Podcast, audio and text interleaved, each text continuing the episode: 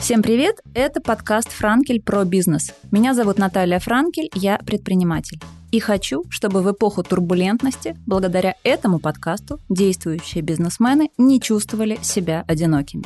Поэтому в каждом выпуске говорю с новыми гостями, теми, кто здесь и сейчас строит свой бизнес и растит свои проекты. Приглашаю владельцев бизнеса из разных ниш, городов и стран, чтобы находить работающие сегодня решения, пути преодоления кризисов и поддержку. Делимся победами, поражениями, новыми подходами и только реальными историями. Мой сегодняшний гость Константин Воронов, владелец сети салонов красоты Чикаго из Санкт-Петербурга. Привет, Кость. Привет, Наташ. Мы давно с тобой не виделись, произошло много всего. Расскажи, пожалуйста, какие основные изменения произошли в твоем бизнесе с конца зимы 2022 года? изменений просто на самом деле настолько много было. То есть, если с зимы смотреть, то есть для начала там были ковидные ограничения, о конце которых мы вот так вот молились и думали, боже, пожалуйста, пожалуйста, ну наконец-то дайте нам спокойно работать уже, что угодно как бы делать. И всем известная история началась, которая в очередной раз как бы превратила вот все, что происходит, знаешь, такое вот есть выражение «идеальный шторм». Ну вот это лучше всего на самом деле определяет то, что есть, потому что мало того, что мы находились, ну, находимся в той ценовой как бы группе, такой средний сегмент, который сразу больнее всех как бы получает люлей. Во-вторых, все ресурсы, которые были, были уже так вот уже выжаты просто вот так вот, как лимончики, все вот просажено, как последние копеечки выдаены после ковидной фигней. Ну и тут, собственно, как бы народ побежал, какие, куда краситься, какой стричься, что делать, как бы надо бабки спасать, доллары покупать, семью вывозить. Весь март у нас прошел под эгидой того, что просто тишина, людей нету, обороты там минус 50% сразу же, которые и были-то уже минус 50% к тому, что было. То есть 50 от 50? Да, конечно, конечно. Так, чтобы ты понимала, у нас э, вот один из флагманов, у которого нормальный оборот был 4,5 миллиона, сейчас делает миллион. Ну, то есть 50, как я уже сказал, да, и вот еще 50. Потом, слава богу, немножко все это дело отрегулировалось, там, да, к апрелю что-то более-менее там вырулилось, но все равно. Сколько салонов у тебя было в начале года? Ну, в начале года их было шесть, сейчас их четыре. А вообще нормально у нас хорошо, когда все было бы, их было восемь. И школа. И школа, конечно. Школа упала до пандемии, когда я уже услышал как бы все эти новости, которые начинают надвигаться и так далее. Мы школу закрыли за день. Я пришел, сказал, ребята, надо заканчивать этот балаган, потому что дальше будет только хуже. И мы за день вывезли все вещи, расстроили договор, как бы, и слава богу, потому что иначе бы это нас еще просто утопило. Школа не была основным хорошим генератором э, денег? Она была всегда генератором убытков, ну, небольших там. Школа в ноль работала хорошо, минус 50 тысяч замечательно, но она нам поставляла кадры. Это был проект для того, что это, во-первых, имиджевый проект, во-вторых, это проект э, для того, чтобы, ну, то есть, когда у тебя 8 салонов, когда у тебя там 150 вакансий, тебе нужно как бы наполнить. То есть ты либо начинаешь пылесосить весь город, а через какое-то время тебе начинает знать уже весь город, ты пропылесосил всех. После этого мы пылесосили регионы, у нас было две трехкомнатные квартиры сняты, из которых мы выписывали людей с регионов, приезжали, предоставляли им бесплатное проживание у нас. Пожалуйста, только приезжайте, красьте стригитель, что-нибудь еще. И следующий проект это была школа, которая как раз готовила людей таких, каких нам нужно было для того, чтобы потом дальше с ними можно было работать. И как только стало понятно, что, собственно, нам не требуется уже народа, нам не требуется все это делать, проект, который работает в ноль, и сейчас еще было понятно, что все это может прикрыться, проект был моментально прикрыт, слава богу, там не было каких-то долгосрочных вещей, ничего, как бы мебель вывезли, договор расторгли, потеряли там 100 тысяч аренды, как бы, и спасибо, до свидания. И отправили обученных хороших мастеров обратно в регионы, чтобы они работали в регионах. Мы учили людей, которые здесь в Питере живут, а те, которые с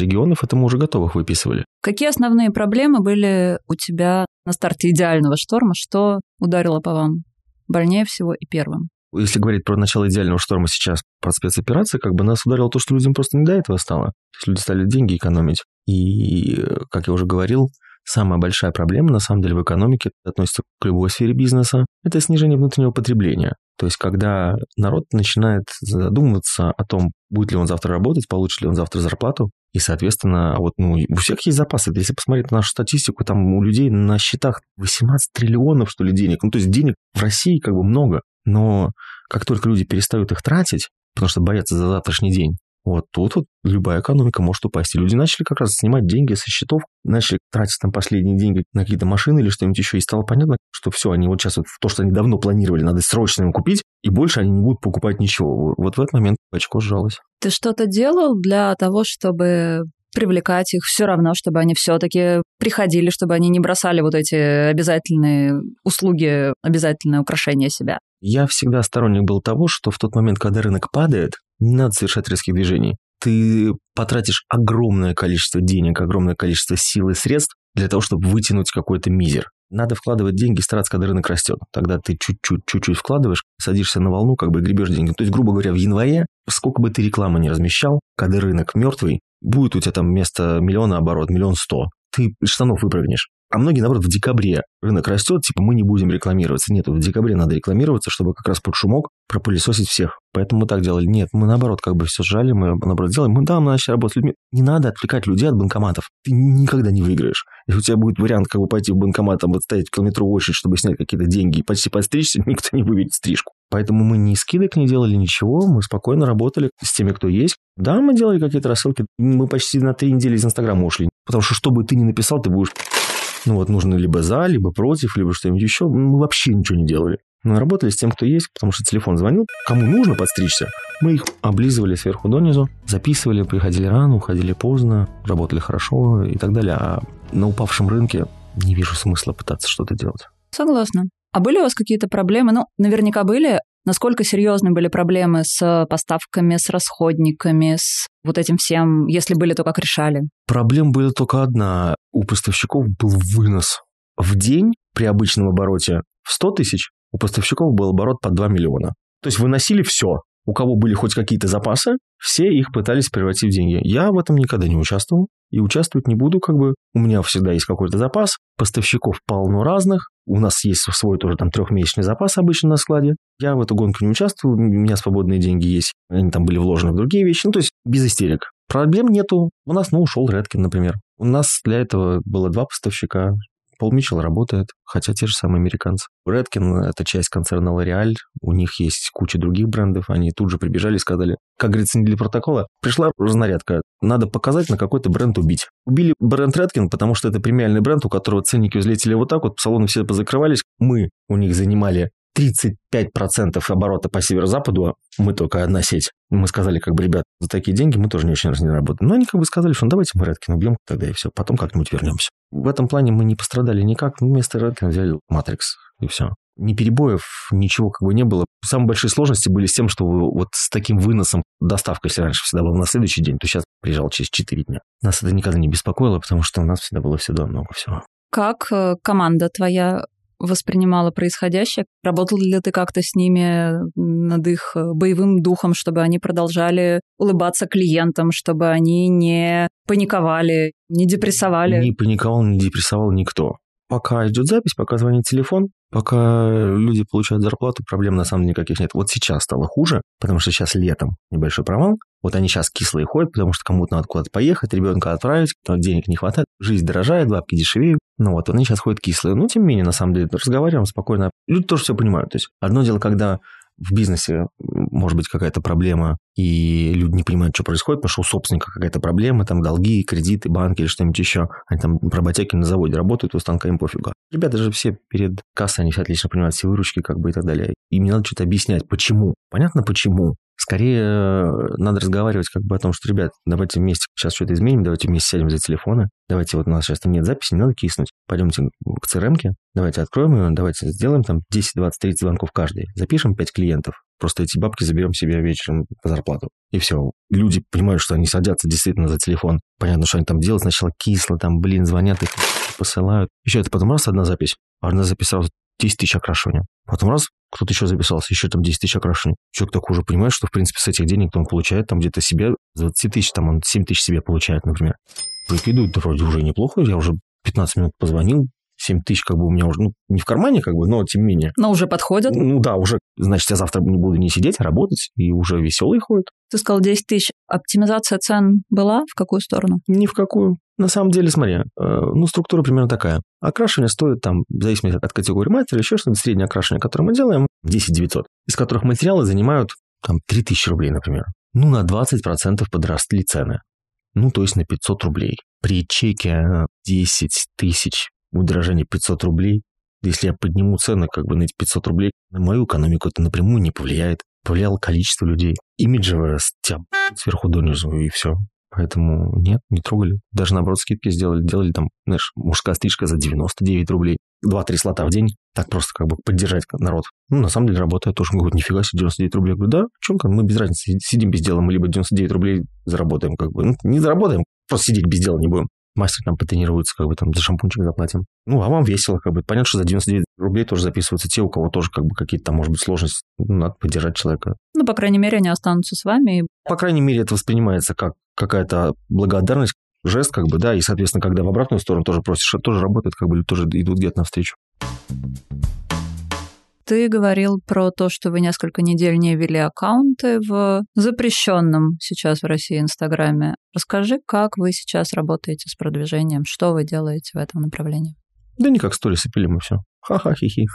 В запрещенной здесь соцсети там можно только это сейчас делать. Что работает? Работает все, над чем ты работаешь. Вопрос в ресурсах. Раньше, когда у нас было там дофига работы, у нас там был отдел маркетинга, который состоял из директора по маркетингу, там SMM-менеджера и все прочее. У нас был ВКонтакте, который, как ни странно, вела небезызвестная Промо Queen. Она нам помогала ВКонтакте, они очень хорошо нам прокачали. У нас группа на 25 тысяч живых человек, которых мы таргетом очень набирали. Мы тогда чистили всю группу, у нас 500 человек осталось в группе, от 500 человек до 25 тысяч. Анечка нам помогла набирать. Мы как бы вяленько так вели ВКонтакте, потом сунулись, но там вот в этот момент такой ажиотаж прямо был, прямо туда все как бы ломанулись, уведомления влетели вот так вот, тот-то, тот-то, который тысячу лет сторис не писал, тот-то, таких, знаешь, по 100 уведомлений в день просто. В этот момент мы попробовали таргет нам сделать с такими небольшими бюджетами, там тысяча, две, три. И в очередной раз я понял, что если вот эта вот магическая кнопка в Инстаграме boost post, бюджет тысяча рублей на три дня, она действительно дает тебе лидов и действительно работает, то та же самая кнопка, которая ВКонтакте, там автоматические счета, она как бы дает 3000 рублей ВКонтакте, и на этом все. На этом она перестает работать. На этом она больше никому ничего не дает. Поэтому мы очень вяленько как бы ВКонтакте что-то пишем, люди пишут ВКонтакте значительно больше, чем раньше. Ну, как раз значительно больше? Если раньше нам раз в неделю ВКонтакте писали, то сейчас пишут три раза в день, ну, сообщения в группе. Но вот это, в принципе, хорошо, почему бы нет, мы со всеми работаем. ВКонтакте также отлично работает, но там нужно точно так же сидеть за парсерами, также сидеть как бы самому. Очень много придумывать креатива, очень много тестирований, хрен знает, что взлетит. А на это сейчас нет ни ресурсов, ни сил, откровенно говоря. То есть только ВК у вас больше вы ничего не используете? У нас есть email-рассылка, которую мы периодически, если раньше мы делали раз в неделю, то сейчас мы это делаем раз в месяц. Сейчас самое эффективное, что есть, это я уже говорю, когда мастера сами садятся, в CRM-ку открывают, говорят, Наталья, а вот помните, как бы, да, вот Константин из салона Чикаго, у нас там три месяца последний раз были. Наверное, у вас корни отросли? Да не наверное, как бы у вас же корни отросли вам может записаться, как бы там могу вам предложить скидочку 10%. И когда ты разговариваешь с человеком, с тем сам мастером, даже не с безликим администратором каким-то, то э, конверсия неплохая. Это самое эффективное, на самом деле. И мастера пределе, которые записывают. То есть они сами чувствуют это. Другого способа вот у нас сейчас нет игру. Ну, все эти рассылки, они все хороши вместе. Ты где-то что-то кинул, но когда позвонил еще после этого, вот это прям такая вот вишенка на торте, как бы, которая работает. А так как костяк он все равно не очень большой, у нас же не десятки тысяч человек. То есть у меня, на самом в CRM, у меня в CRM 54 тысячи контактов. Но это за 12 лет, очень много мертвых. Мы отсеем тех, кто ходит, постоянно ходил, постоянно. То есть сначала работаем с теми, кто у нас терминология замершие, там, которые 3 месяца не были, потом потеряшечки, которые 6 месяцев не были. По очереди как бы. А те, которые больше не были 12 месяцев, это так можно позвонить уж на всякий случай. С вероятностью 99% никто не придет. Но тем не менее, когда доходит до них, можно и до них дойти. Что ты считаешь самым своим удачным решением за последние несколько месяцев? Своим или команды? Вот такое, что вы прям сделали и очень хорошо дало вам. За последние несколько месяцев. Самое офигенное решение было принято 22 ноября прошлого года. Мы наконец-то решили с женой поделить юридический бизнес. То есть ты заранее что-то знал? Нет, я заранее, конечно, ничего не знал.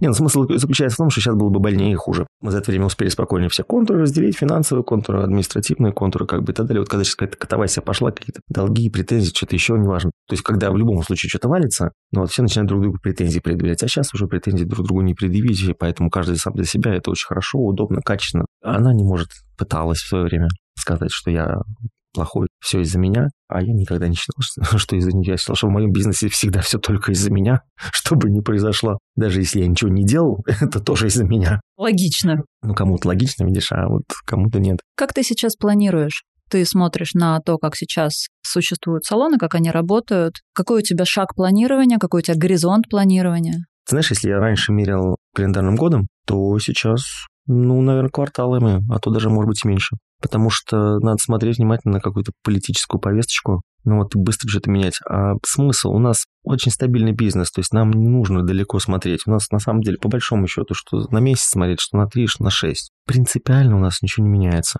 И все остальное касается только каких-то вложений, инвестиций, экономии. Оптимизации. Ну, оптимизация все, что можно, на самом деле, соптимизировано было. Имеется в виду, скорее, вложить что-то куда-то или не вкладывать сейчас. То есть, как бы, есть какие-то денежки, как бы их отложить, либо там вывеску поменять или что-нибудь, или спокойно поживем пока там с разбитой буквой одной, там месяц, а еще один. Ну, то есть на месяц мы можем, можем планировать такие вещи, как бы на год, естественно, мы не будем думать о том, что мы там будем с разбитой вывеской жить. Какое решение ты сейчас принимаешь? Менять разбитую вывеску или оставлять пока так? Скотч поправить, скотчем приклеить. Ну, в принципе, скотч и стяжки, мне кажется, решают 98% любых проблем. Да, остальное, если решает ВД-40. Это прям видно, что богатый жизненный опыт. Расскажи про то, как ты видишь вообще вашу нишу, ту нишу, в которой ты работаешь, насколько она сейчас сократилась, какие у нее перспективы, какие у нее вообще возможности. Тут интересный вопрос заключается, потому что что мне нравится в нашей нише, перспектив какой-то роботизации, оптимизации, об искусственное интеллектчивание как бы ее, они примерно нулевые. Уберизация и все прочее как бы нам не грозит, поэтому волосы и ногти продолжают расти, стричься. Женщины в любой ситуации всегда как бы хотят выглядеть элегантно, красиво. Поэтому каких-то потенциальных угроз как бы этой ниши никаких не существует. А все остальное, насколько ты умеешь выстроить бизнес-модель в этой нише, в рамках которой можно зарабатывать деньги. Если раньше у нас был вектор на большие помещения, то средняя площадь наших салонов была где-то в районе 150-160 метров квадратных. Для салонов это много. То сейчас как бы я считаю, что больше 100 метров на самом деле это много. Возможно, мы даже сейчас дадим там субаренду или что-нибудь еще, или будем там переделать, потому что очень много таким размахом большим, как бы московским или что-нибудь еще. Это сейчас не работает. Но тем не менее небольшие салоны, там на 3-4 рабочих места можно хорошо загрузить, они будут хорошо работать, будут успешны, и все будет замечательно. Никуда ничего не денется. Ценники подрастут не сразу. Сначала подрастут зарплаты у людей, ценники в магазинах уже подросли, потом подрастут ценники в каких-то сферах услуг, соответственно, подрастут и зарплаты у мастеров, ну и все сравняется ровно то же самое, что мы там в 2013-2014 году проходили, когда инфляция как-то скачет. Ничего страшного, в принципе, не происходит, не произошло. На сколько процентов твой прогноз подрастет? Я думаю, что 10-20% в пределах года подрастет, это совершенно нормально. Может быть, на какие-то отдельные услуги, у которых там э, высокая емкость материалов или какие-то санкционные материалы, может быть, до 30%. Но это что-то на маленькие чеки из разряда стрижка, в тех салонах, в которых стрижка была там 200 рублей, она станет 300 рублей. То есть в процентах это много, а фактически на самом деле не очень. А кто наиболее защищен? Что должен делать салон, чтобы он был максимально стабилен? Не просить людей. Причем в данном случае я говорю про персонал. Способов набрать а, сейчас лояльную какой-то костяк базы для нового мастера сейчас очень ограничено из-за рекламы, из-за ограниченности возможностей и так далее. Поэтому сейчас самый главный актив – это мастера. Как у тебя с этим активом? Этот актив был растранжирен... В ковид? Да, и в тот момент, когда я немножко отстранился от операционного управления, поэтому то, что есть сейчас, как бы собираем, клеим, создаем, что-то пытаемся, где-то переманиваем. Прям вот это вот очень как бы сильно задело, потому что из четырех салонов, которые сейчас функционируют, например, один из наших салонов, в котором костяк базы салона хорошо работал, там, в принципе, нормальная как бы запись. Ничего сильно, настолько сильно не пострадало. Ну, это еще до как бы последних геополитических приключений там, да, например, ушли там пару хороших парикмахеров, в декрет, например, ушел врач. Причина ухода не важна на самом деле, ну, да, просто, ну, просто тоже так сложилось. Вот сейчас тяжело. Есть хорошие мастера, которые классные, но для того, чтобы показать людям, что она классная, нужно время. В среднем происходит от года до двух у нового мастера для того, чтобы он набрал какую-то свою нормальную базу. Или та база, которая у тебя есть, привыкла к новому мастеру. И это тоже стоит денег. Даже не то, что затраты как бы напрямую, а ну просто как бы время стоит денег. Все не так просто. Какая стратегия сейчас для салона максимально правильная? Максимальное удержание мастеров, то есть работа с ними, какие-то условия, вот что угодно, как бы только не просто мастер, потому что если раньше это не очень сильно влияло, то сейчас это очень сильно повлияет. И облизывание клиентской базы лояльной. Облизывание, работа с ней, активная работа. Именно не ждем, когда они позвонят, а сами проактивная работа. Расскажи какой-нибудь самый трэш за последние несколько месяцев. Случай из жизни новый мужчина моей бывшей жены пришел и устроил драку у меня в салоне. Жена со мной делила салоны, как бы, пришел ее мужик, устроился на ресепшене драку, орал, показывал пальцем администратора, тыкал в нее, орал, что вот он украл у тебя деньги. Так, чтобы ты понимал, на самом деле, я выяснил просто, что там был долг за аренду около месяца, и мне арендодатель позвонил, сказал, что вы сейчас пойдете нафиг. Я пришел, взял из кассы 30 тысяч рублей, прошел 10 метров, внес их на счет ООО, и тут же с ООО заплатил ему по договору на ИП. Мне было сказано, что я украл эти деньги. Эпично. Мало того, что он пришел вот с такими вот зрачками, да, ты просто вообще просто. Так оказалось, что он еще под условным сроком ходит по 228. Не надо каким конченым, как бы, чтобы прийти под камерами устроить драку, как бы, вот, я говорю, с такими зрачками. Мне пытался жизни научить. Я допускаю, что если ваши встречи будут регулярными, ты чему-то точно научишься. Ну, это последняя была встреча, и, собственно, и первая. А расскажи какой-нибудь э, случай, который очень показательный для всей вот этой складывающейся ситуации, что у тебя происходит с арендодателями, с, вероятно, поставщиками. Вот что-то прям характеризующее происходящее в головах и в действиях. Чего-то такого, что прям вот однозначно как-то или что-нибудь их идентифицирует, характеризует или что-нибудь еще, я тебе, наверное, не скажу, потому что у всех все по-разному. У нас хозяин помещения, у него есть свой бизнес, он связан со строительными материалами, стройка, как и всем остальным. Ну, когда эта фигня началась, я ему говорю, Борис, говорю, приезжай, там надо пообщаться, как бы, говорю, слушайте, так-то и так-то, как бы я чувствую, что сейчас ничем хорошим это не кончится, но давайте там поговорим как бы о каких-то, может быть, условиях, пока не, не, не перекроется геополитическая, так сказать, движуха. Он говорит, а знаете, говорит, Константин, не знаю, что-то вы жалуетесь, как бы у нас вообще отлично все дела на рынке идут, строительные материалы хорошо. Конечно, как бы там подряд все закрыли, как бы очередь в Леруа Мерлен, у него там все сметают, как бы он говорит, вообще, говорит, с чего бы я вам должен снижать? Поставщики Говорю, ну что там, как у вас дела идут? Он говорит, не знаю, говорит, мы, говорит, за месяц квартальный план выполнили. Я говорю, так вы же понимаете, как бы, что вы сейчас его выполнили, а что два следующие два месяца вы будете делать? Потому что, ну, вас сейчас вынесли, товар-то куда-то лег на склад все равно. Вообще, говорит, мы не знаем, как бы это не наша проблема. А потом, говорит, все равно торговать будет нечем. Ну, это потом. Никто вперед не думает. С арендодателем мы сейчас почти три недели воевали за ставки. В упор не понимал как бы о том, что если я сейчас отсюда съеду, то долго он никого не найдет. То есть он, может быть, найдет, ну, либо не найти деньги, либо там два месяца аренды дать, или что-нибудь еще. Ну, то есть, что все не совсем просто, что в нашем доме, как бы, если раньше не было пустых помещений, то в нашем доме сейчас три помещения. Если кто-то хочет к нам приехать, у него уже три есть конкурента. Там у нас открытие вот с 1 января, например, уехало, в 50 метрах от нас было. До сих пор помещение стоит. То есть ровно такое же нарезка, как у меня помещение, вот один в один. И он так уходит, бровится, как бы, я говорю, я тогда перееду через 50 метров направо. Неважно, куда кресло перетащу. В пандемию было проще договариваться. Очень лояльно как бы все были. Ну вот, а сейчас, видимо, терпение кончилось. Ты думаешь, дело в терпении? В терпении во многом, потому что у меня тоже терпение подлопнуло, потому что я с таким наслаждением ждал, что вот наконец-то вакцинация, уже вот все вот это вот начинается, бла-бла-бла. Зато, как у меня коллеги сказали, спасибо Владимиру Владимировичу Путину, ковид он победил очень быстро никто больше не беспокоится об этом. И на самом деле, как это ни странно, это так. Единственное, что мне это говорит о том, что и до этого надо было всю эту катавасию прекращать, потому что если сейчас не болит, то, собственно, уж больно просто, наверное, привлекательно было контролировать всех и всех, ходить с проверочками, доить людей, там, бизнес и все прочее. С вас сейчас сняли уже все эти обязательные там маски, журналы, всю вот эту... Журналы еще какие-то остались там у нас, включая журнал ведения журналов.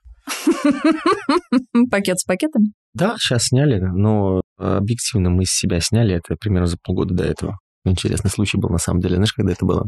Наверное, в декабре это было. Какой-то у нас дурацкий понедельник, когда никого нету в салоне совершенно. Ну, а когда никого нет, у меня настроение было хорошее, декабрьское все-таки. Мы поставили софитики, думаю, ну, поснимаем тиктоки какие-нибудь. Я не помню, что мы снимали, но я точно был в масках и перчатке. Это, наверное, первый раз вообще, когда у себя в салоне был в маске и перчатке. И никого клиентов нет, наши сотрудники такие ходят, как бы все прочее. Я смотрю, двери открываются, заходят эти наши проверящики в бланках. Я таки к нему выхожу в перчаточках, в маске, как бы, и такой. Он говорит, типа, ну, проверка, ковидные все вот эти вот штуки. Я говорю, пожалуйста, смотрите, вот там журнал, вот еще что-то. Он говорит, а клиенты там что-то шфинжут. Я говорю, это не клиенты, это мы снимаем как бы здесь, наши сотрудники. Они такие походили, посмотрели, как бы все прочее, написали, все, типа, никаких. Я говорю, и клянусь, первый раз я делал их. Клиентов нет, а ты в маске и перчатках. Какой же ответственный владелец бизнеса? Образцовый за два года я был один раз в маске и один раз в перчатках именно тогда, когда пришла проверка. Я не знал, как так произошло. Ты надел их только тогда, когда это было объективно нужно. Просто я очень... Очень фартовый. Просто, да. Как ты считаешь, э, какие качества самые важные для предпринимателя, который делает бизнес сейчас в России? А, на самом деле неважно, в России, не в России, делать бизнес в России проще, чем где-либо. Поэтому у всех деятелей бизнеса в любых других странах, у них требований и скиллов должно быть, я считаю, значительно больше, чем у наших. Ну, во-первых, просто делать. То есть есть такой любимый мой плакат, который у меня висел в кабинете. Не а делать. Ну вот, вот нас любят очень многие не а не делать. Надо делать. Это раз. Во-вторых, не надо бояться. Не надо бояться ничего. Терять нечего. Только вперед. Не лезть в инвестиции непродуманно. То есть стараться работать на свои, либо на какие-то очень краткосрочные, очень понятно отбивающиеся инвестиции. И желательно эти инвестиции использовать в виде просто обычной кредитной карточки. И тем не менее, на самом деле, просто та обычная какая-нибудь карточка с револьверная, где ты можешь как бы взять какие-то деньги, пусть это будет небольшая сумма, но тем не менее. Взял полтинник, положил полтинник, взял полтинник, положил полтинник. Вот это вот лучшая инвестиция, которую можно сейчас получить. Не смотреть на какие-то бумы, то есть если в какой-то нише произошел уже бум, ну, я для примера могу сказать, там сейчас с маркетплейсами все носится, это означает в том, что уже лучше, ну, не то, что не лезть как бы туда, нет, почему? Можно лезть, но с какой-то суммой, которую ты можешь 100% потерять, при этом не повеситься. Подстраиваемость. Очень быстро уметь принимать решения, и бывает прямо противоположное тому, что ты принимал вчера. Потому что повесточка меняется, все меняется, и иногда хорошо выбрать путь и идти ему, но надо как бы вот этот путь выбирать какие-то более глобальные. То есть я вот решил быть бизнесменом, я решил открыть бизнес, вот мой путь. С этой дорожки я не сворачиваю. О том, что я сегодня решил заниматься маркетплейсами, а завтра решил открывать салон красоты, да это меня уже ничего страшного в бизнесе, поэтому это нормально. Пятиминутка финальных вопросов. Что ты посоветуешь коллегам своим в нише, которые создают, которые руководят салонами красоты? Бороться, бороться до конца, облизывать клиентов, облизывать клиентов всегда и везде, но не забывать, что клиенты в гостях. Потому что есть такое чудесное выражение, которое все любят, да, клиент всегда прав. Но не все знают, что у сферы обслуживания есть у него дополнение, да, знаешь? Клиент всегда прав, если он не... Ну, действительно же так и есть. Вот клиент, который позвонил как бы и сказал, по-хорошему, ребят, там так-то и так-то, блин, я вышла, ноготь обломался, ну, сама дура, там еще что-то. Да я в лепешку расшибусь, я, блин, с мастером на такси приеду, если ну, человек скажет, что реально какая-то там свадьба, мероприятие, все прочее. А кто будет орать, я неделю назад там что-то делала, потом готовила, потом то пятое, десятое, а у меня там что-то откололось, вы все на такие-то, такие-то, такие-то. Пишет заявление. Можно же и по закону. По закону всегда дольше. Долго, больно и как-то бессмысленно. Кто первый начинает говорить про закон, как бы, я говорю, ну, давайте, конечно, давайте по закону. У нее там не только один ноготь обломается. Ну, типа того, да. То есть надо объективно понимать. Вот такое чудесное выражение про потребительский терроризм. В какой-то момент, вот в апреле, прям очень много было. Цифры-то видны, там статистика или еще что-нибудь. Раз в три выросло ну вот какие-то очень непонятные претензии, какие-то требования, там какие-то верните деньги просто как вы меня покрасили или что-нибудь еще. Что вы с этим делали? Мы всегда все ситуации разбираем по сути. Всегда есть где-то наша вина, где-то видно как бы, что это прям как-то очень шито белыми нитками. Ну вот, а если видно, что шито белыми нитками, вот начинаешь как бы говорить, ну давайте там вот так вот по закону, давайте вот так вот, там тыры-пыры, и почти все отваливаются кто лояльный, ну, то есть, если ты видишь, что это наш клиент постоянно или что-нибудь еще, да без разницы, она может быть сама дура какой-нибудь, что угодно, как бы она может предъявить совершенно неадекватные как бы требования, мы все равно всех выполним, потому что у нас есть клиенты, которые там за наш срок жизни, смотришь там статистику, она стоила 11 миллионов у нас. Неплохо. Я верну ей любые деньги за что угодно, если она недовольна. Пусть только возвращается. Изменился ли как-то портрет клиента за последние несколько месяцев? Однозначно. Вперед почти перестали записываться. Если многие записывались вперед на 2-3 недели на месяц, то сейчас по ситуации. Если раньше при просьбе там заплатить наличными были прям негатив такой, фу, что ужас, не предупредили, как бы и так далее, у меня вообще денег наличных никогда не было, то сейчас у всех есть необходимые наличные в кармане. Вопросов как бы вот почему или какого-то такого взгляда непонятного я за месяц один раз встретил. До всех этих известных событий такое можно было три раза в день слышать. Как ты отдыхаешь? Как ты переключаешься? А я не напрягаюсь. Ну, мы с тобой уже обсуждали, там, валерьяночка вечером перед разговором с арендодателем. Глобально, на самом деле, я отдыхаю на работе. Мне не нужно переключаться, вот правда. Вот сейчас я здесь у тебя, например, это классно, я вырвался как бы с этого треугольника, а я живу просто в двух домах от работы, поэтому вот есть проблема то, что я вот в микрорайончике вот одном. Сегодня перед интервью я пошел в парке погулял, взял бутербродики, поел как бы на берегу э, Невы, потопал сюда почти пешком. Чувствую свой огромный вклад в смену тобой картин. Конечно. Каждый раз, когда ты мне пишешь и звонишь, это каждый раз какая-то интересная картинка. Какая у тебя суперсила, Кость? Пофигизм. Как тебе это помогает? Он не напрягаться. А когда ты не напрягаешься, ты можешь трезвее принимать решения. То есть как только ты начинаешь в каких-то эмоциях что-то делать, любое решение, принятое на эмоциях, оно почти всегда неправильное. А когда ты спокоен, ты рассудить в любой момент. А иногда приходится решение принимать очень быстро, прям очень быстро. Иногда это важное решение. Ну вот я пример тебе могу со школой, да? Приехали, поговорили с арендодателем, посмотрели, как бы сказали, ребят, мы сегодня закрываемся. Мне было не жалко. Мне было жалко, как бы, но мне было пофиг.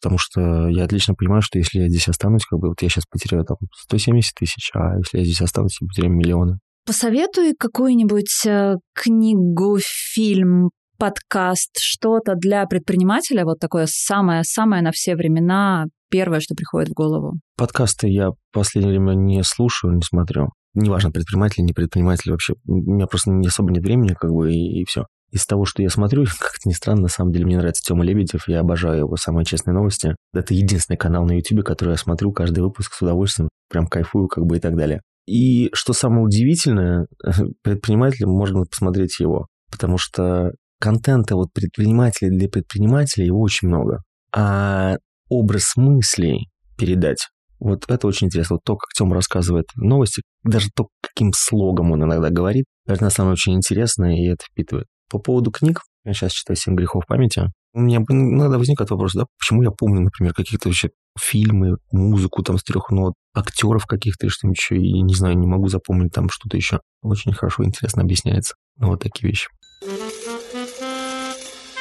Нам с вами пора прощаться. Внедряйте, применяйте, не опускайте руки. Подписывайтесь на нас на всех платформах, где вы любите слушать подкасты. Ставьте звездочки и сердечки. И если есть вопросы, я на связи. Ссылка на канал в описании. Пока-пока. Всем пока. Было очень хорошо, Наташа.